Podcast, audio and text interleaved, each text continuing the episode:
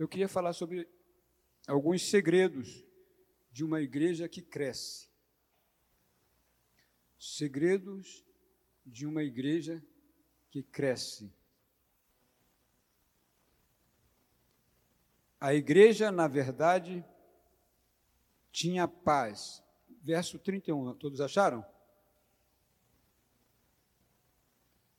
A igreja, na verdade, tinha paz por toda a Judéia, Galiléia e Samaria, edificando-se e caminhando no temor do Senhor e no conforto do Espírito Santo, crescia em número. Senhor, obrigado. Estamos aqui nessa manhã, onde nós estamos passando por dias difíceis, porém, a tua graça tem estado conosco. Nós queremos meditar na tua palavra nesta manhã. Fala aos nossos corações, dá-nos sabedoria, dá-nos discernimento, em nome de Jesus. Amém.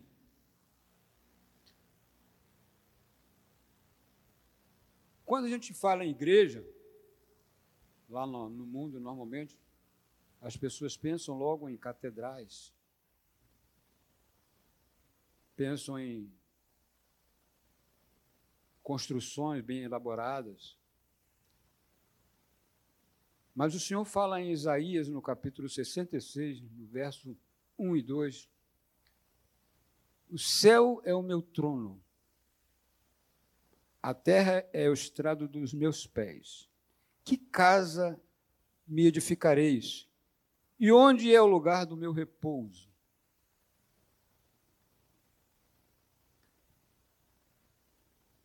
E ele continua dizendo: Porque eu fiz todas as coisas, e todas vieram a existir.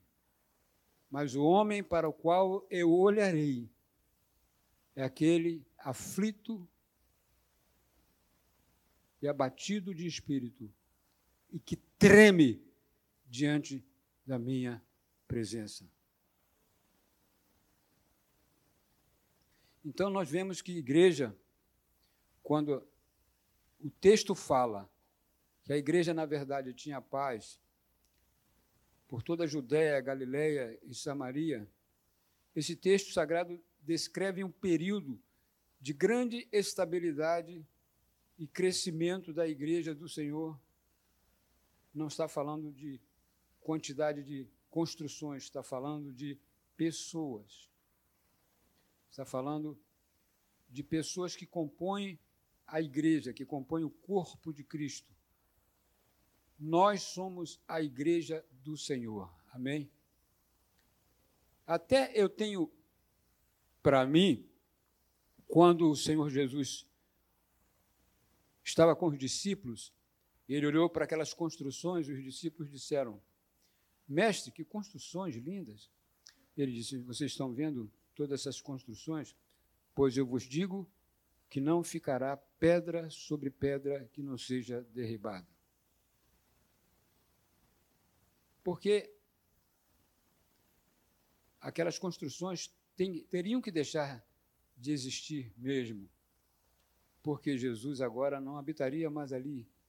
Os sacrifícios que se eram feitos ali não teria mais sentido. Ali se fazia sacrifício para, pelo pecado do povo. Ô glória!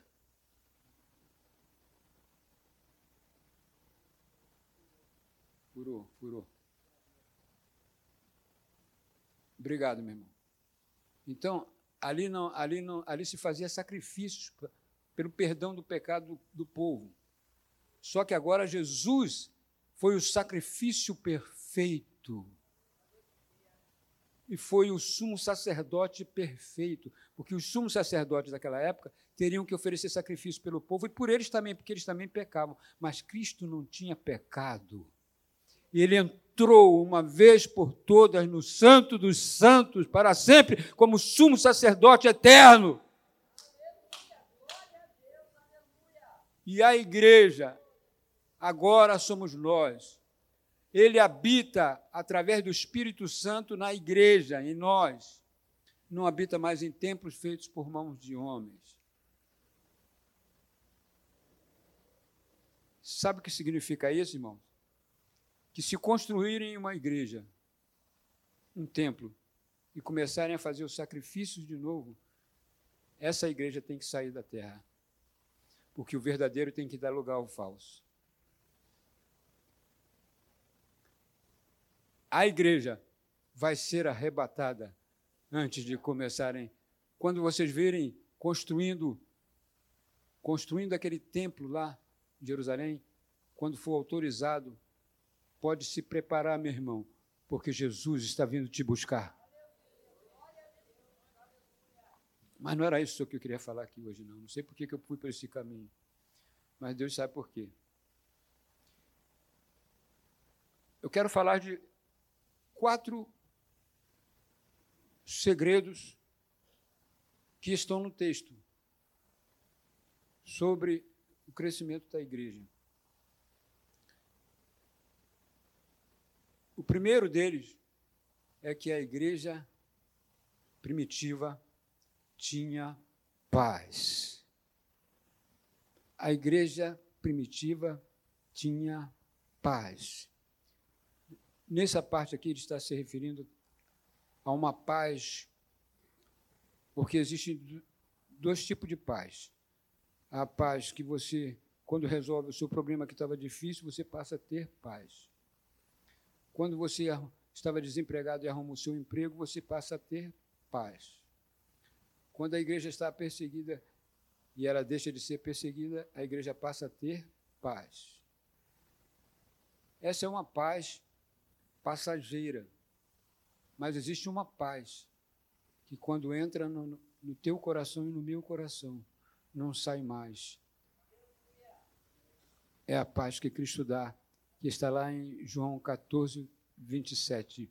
Deixo-vos a paz, a minha paz vos dou, não vou lá dou como a dá o mundo. A paz que o mundo dá é passageira, mas a paz que o Senhor nos dá, ela não sai, mesmo quando você está desempregado, mesmo quando você está com um problema, mesmo quando morre a sua esposa. Você continua tendo paz, porque você segue o príncipe da paz. Nós estamos vivendo em dias em que as pessoas estão aflitas, conturbadas. Saiba, fique em paz, porque o Espírito Santo está com você.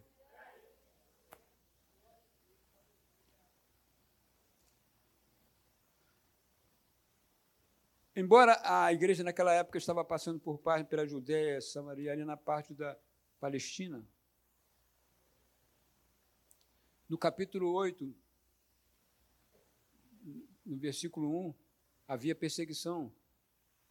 Estevão foi morto apedrejado. Não foi sempre assim. Então, e a igreja não parou.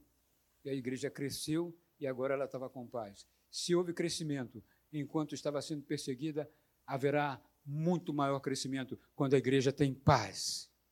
Porque a gente tem liberdade para pregar o evangelho de nosso Senhor Jesus Cristo.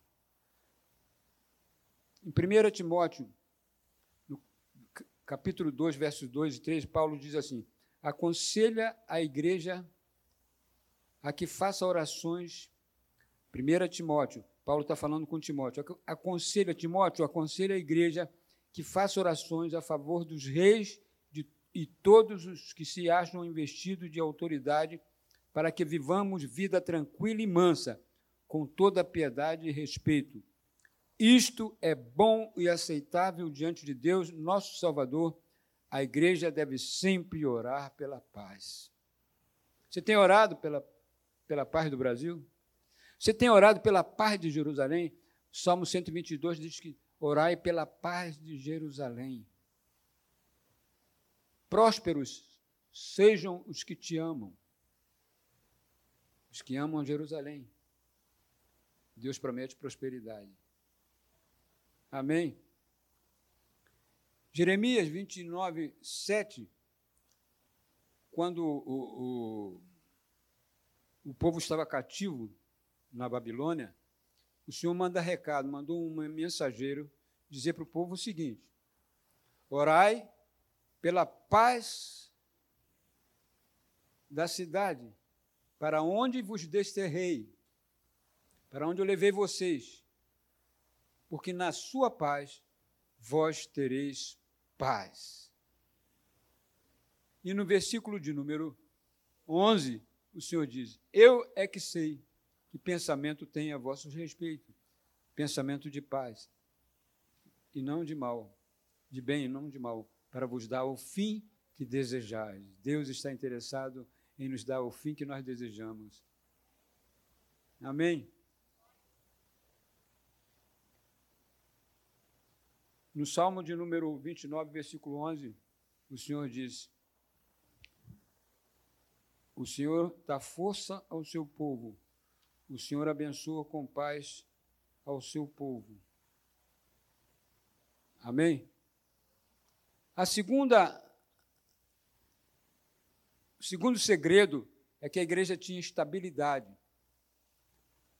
Diz o texto que a igreja, na verdade, tinha paz por toda a Judéia, Galiléia e Samaria, edificando-se, edificando-se. A igreja se edificava, ela estava sendo edificada. A igreja está sendo edificada. O que é uma edificação? Uma construção. A igreja está sendo construída. A igreja, quando o Senhor manda a paz, ela passa a ter, ser edificada. Ela passa a ter estabilidade. Passa a estar estável. O, o 1 Pedro 2,5, o apóstolo Pedro escreve assim: também vós mesmos, como pedra que vive, pedras que vivem, sois edificados casa espiritual, para ser de sacerdócio santo, a fim de oferecer de sacrifícios espirituais agradáveis a Deus por intermédio de Jesus Cristo. Nós somos considerados por Deus edifícios edificados, casa espiritual para ser, sermos sacerdócio santo para oferecermos sacrifícios agradáveis a Deus. Em Efésios, no capítulo 2, no versículo 20 e 22, o apóstolo Paulo descreve dizendo: Edificado sobre o fundamento dos apóstolos e profetas, sendo ele mesmo, Cristo Jesus, a pedra angular, no qual todo edifício bem ajustado cresce para santuário edificado e Paulo fala o seguinte, que nós somos uma edificação que não existe não existe grande nessa edificação. Quem faz, quem está construindo é o Senhor. Um planta, outro rega, mas o crescimento quem dá é o Senhor. A igreja precisa de estabilidade, mas como é que ela tem estabilidade? A Bíblia fala que a igreja perseverava na doutrina dos apóstolos. Por que, que ela tinha estabilidade? Porque ela perseverava na doutrina dos apóstolos, na comunhão, no partir do pão e nas orações. Atos 2, 42. Ela perseverava na doutrina dos apóstolos. A igreja que tem estudo bíblico, uma igreja que ensina a palavra de Deus, ela tem estabilidade. Amém? Não é a igreja que tem que tem tem algumas pessoas acham que avivamento, irmãos. Avivamento é Avivamento é gritaria. Eu sou avivado, eu posso ser avivado sentado quietinho ali. Porque o avivamento é aqui dentro. quando Deus olha o meu coração e vê que eu tenho um coração de Davi.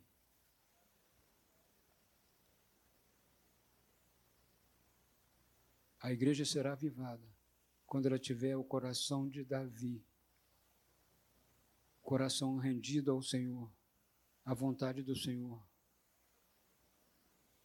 Uma igreja que demonstra arrependimento real, verdadeiro e sincero na presença do Senhor. Essa igreja tem estabilidade. Se, terceiro lugar, ela caminhava no temor do Senhor. Está tudo no texto.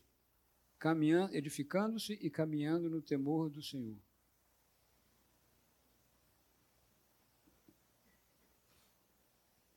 Eclesiastes 12, 13 diz assim: De tudo que se, deve, se tem ouvido, a suma é: teme a Deus e guarda os seus mandamentos, porque isto é o dever de todo homem. O temor do Senhor era uma das causas do crescimento da igreja primitiva. O, o Lucas escreve no, no capítulo 2, no verso 43, que em cada alma daquele povo havia temor. Se existe uma coisa que, que faz com que a igreja seja separada de Deus, é a falta de temor do Senhor. O temor do Senhor é o princípio da sabedoria e o conhecimento do santo, a prudência, diz Provérbios 9, 10. O temor do Senhor é o princípio da sabedoria. A igreja que teme ao Senhor, ela não brinca com o pecado, ela não flerta como fez Sansão com Dalila. Hum?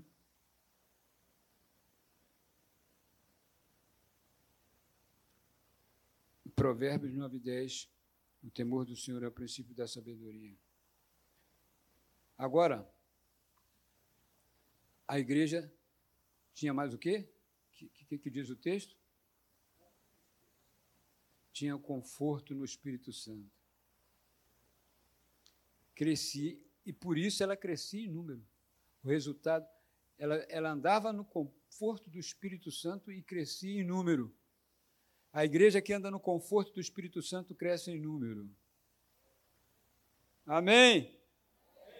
A igreja sempre dependerá do Espírito Santo para crescer. Ela não depende de, das minhas habilidades. Ela não, depende, não depende do, do, do, meu, do meu estilo, do meu estilo.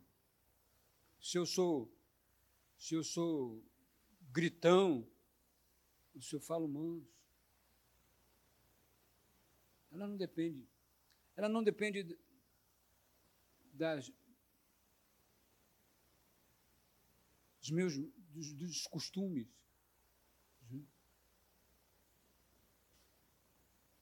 Dos meus planos, dos meus projetos. Ela depende do Espírito Santo para crescer. A igreja caminhava no conforto do Espírito Santo. A igreja que caminha no conforto do Espírito Santo, ela continuará crescendo. Porque esse é um fator determinante para o crescimento da igreja. Em 2 Coríntios 1, 4, Pedro nos diz o seguinte: é ele, aliás, no versículo 3, ele fala: Bendito Deus e Pai de nosso Senhor Jesus Cristo. É Ele que nos conforta em toda a nossa tribulação, para podermos consolar os que estiverem em qualquer angústia, com a consolação com que nós mesmos somos contemplados por Deus. Nós passamos por lutas, passamos por dificuldades, mas nós temos um consolador Não tenha medo. Escuta o que eu vou dizer. Não tenha medo. O Consolador veio para ficar para sempre contigo, igreja. Ele estará em qualquer situação, nos confortando e nos consolando. Eu tenho passado por isso, irmão. Se não é o conforto do Espírito Santo, não estaria aqui.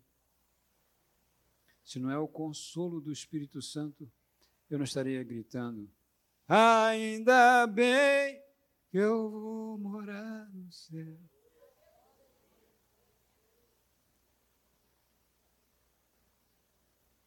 Porque, irmãos, eu me lembro que quando eu eu me lembro que quando eu era fora da presença de Deus, eu não tinha paz. Eu não tinha quem me consolasse. Nos meus vazios, nas minhas angústias, eu não tinha resposta. Meu desespero era grande, até que eu encontrei Jesus. E ele entrou no meu coração, na minha vida, irmãos. E daqui não sai mais em nome de Jesus. Paulo nos afirma em Filipenses 1,19 que nós podemos contar com a ajuda do Espírito Santo. João 14,16 Jesus havia prometido o Consolador, dizendo: Eu rogarei ao Pai, e ele vos dará outro consolador, a fim de que esteja para sempre convosco. O Espírito da verdade que o mundo não pode receber, porque não o vê nem o conhece. Vós o conheceis porque ele habita, vós o conheceis porque ele habita convosco. Você tem provado o consolo do Espírito Santo, hein? Então dá um glória a Deus aí bem forte. O Espírito Santo é o guia, o orientador da igreja, irmão. Ele é o consolador do povo de Deus na face de toda a terra. Já pensou? Que coisa maravilhosa. Se Jesus. Por isso que Jesus disse assim para os discípulos: olha só, se o grão de trigo cair no chão, não morrer, fica ele só. Se Jesus não morresse, ficaria ele só. Mas se ele morrer, dá muito fruto. E agora Isaías fala, no capítulo 53, versículo 11: Ele verá o fruto do penoso trabalho de sua alma e ficará satisfeito. O meu servo, justo, com seu conhecimento justificará muitos. E pelos transgressores intercedeu, intercede. Paz, estabilidade, então, edificação. Paz, estabilidade, temor do Senhor e o conforto do Espírito Santo são o segredo de uma igreja que cresce. Você não precisa de mecanismos humanos. Paulo escrevendo em Coríntios, Paulo falou, Paulo falou assim para os Corintos, povo de Corinto: Olha, eu poderia me gabar por causa de conhecimento, porque eu fui criado aos pés de Gamaliel. Eu sei muita coisa, mas eu decidi nada saber. Eu considerei o que eu sei, todo conhecimento, toda cultura, eu considerei como esterco. Sabe o que é esterco? Estrume. Tem a sua utilidade. Porque ele aduba a terra para poder a semente ser lançada e, e crescer. Mas eu considerei tudo isso como esterco diante da sublimidade do conhecimento de Cristo Jesus eu decidi nada saber a não ser Cristo e esse crucificado. Eu estive entre vocês não com demonstração de conhecimento e de sabedoria humana, mas em demonstração de espírito e de poder, para que a vossa fé não se apoiasse em conhecimento humano, mas no poder de Deus. Que coisa Paulo fala, Paulo fala coisas maravilhosas, né, irmão? Então, essa, é, essas quatro, esses quatro segredos, guarda com você. Paz. A igreja tem paz. Fala, paz. Estabilidade, a igreja tem estabilidade. Ela está sendo edificada. A igreja tem temor do Senhor? Ficou mais fraco agora. Hein? A igreja tem temor do Senhor? Temor do Senhor é o princípio da sabedoria. A igreja tem o conforto do Espírito Santo. Tem a presença do Espírito Santo. A igreja tem o consolo do Espírito Santo. A igreja tem paz no Espírito Santo. A igreja é vitoriosa no Espírito Santo. A igreja clama ao Espírito Santo. A igreja invoca o Espírito Santo. A igreja está cheia do Espírito Santo.